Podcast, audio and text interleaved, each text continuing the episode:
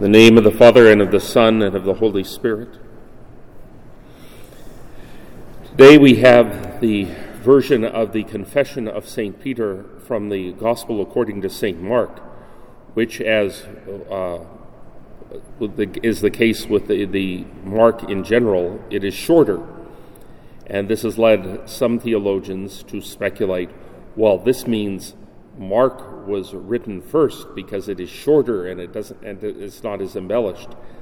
That does not logically follow. If that logically followed, it would mean that the Cliff Notes version of Wuthering Heights was written before Wuthering Heights. It, it just does not necessarily follow.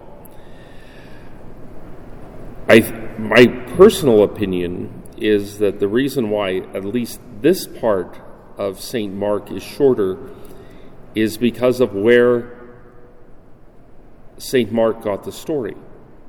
Where did he get it?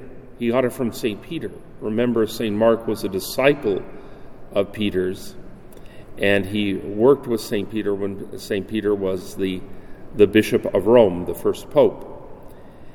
And the promises that God made to St. Peter are left out. Why? I think because of the humility of St. Peter, but that's just speculation on my part, but I think I'm right.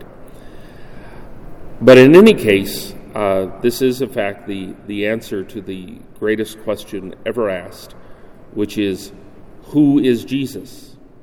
Well, he's not John the Baptist, he's not Elijah, he's not one of the prophets. He is the Christ, the Son of the living God.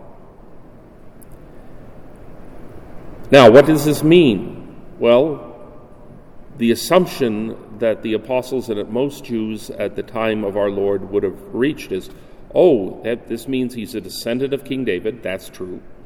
And that he's going to go to, to Jerusalem and he's going to declare himself king and raise an army and kick the Romans out and then gather the Jews from the four corners of the earth.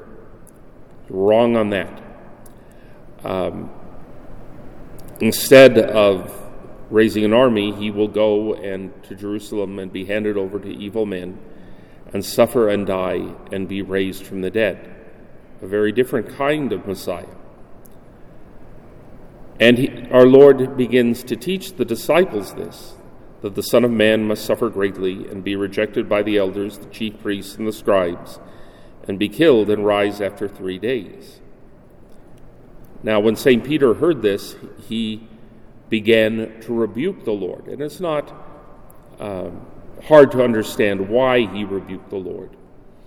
Because, you know, if your best friend, for example, said, I'm going to Magna to suffer and die, what would your uh, response be? Don't go to Magna. You know, don't die, Lord. Well, if the Lord didn't die, we wouldn't be saved. And so he said to St. Peter, now, this is very important. He is not calling him the devil. And even the, the translator of the scripture here gets it wrong. Yes, it's the same word, Satan, but it's Satan with a small s, not with a large s. He's not calling him Lucifer. He's not calling him the devil. He's calling him an adversary. Why is he an adversary? Because he's opposing him, because he's telling him not to do what he's meant to do and he's not telling him to get away from him or go away, as some more modern with it translations say. He's telling him to get behind him.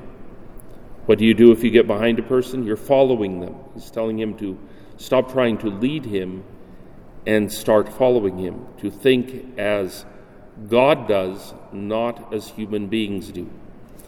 And that is good advice for all of us, not just for, for St. Peter. How often do we tell God what, he's, what He should do and what He should not do? You know, we, we tell God, this is, this is the plan. Or we uh, sometimes tell God what He should teach and what He shouldn't teach. Oh, God, you're wrong about that. This is what you really mean. No, no, no.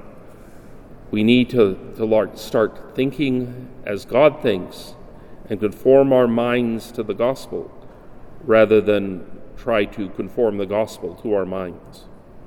In the name of the Father, and of the Son, and of the Holy Spirit.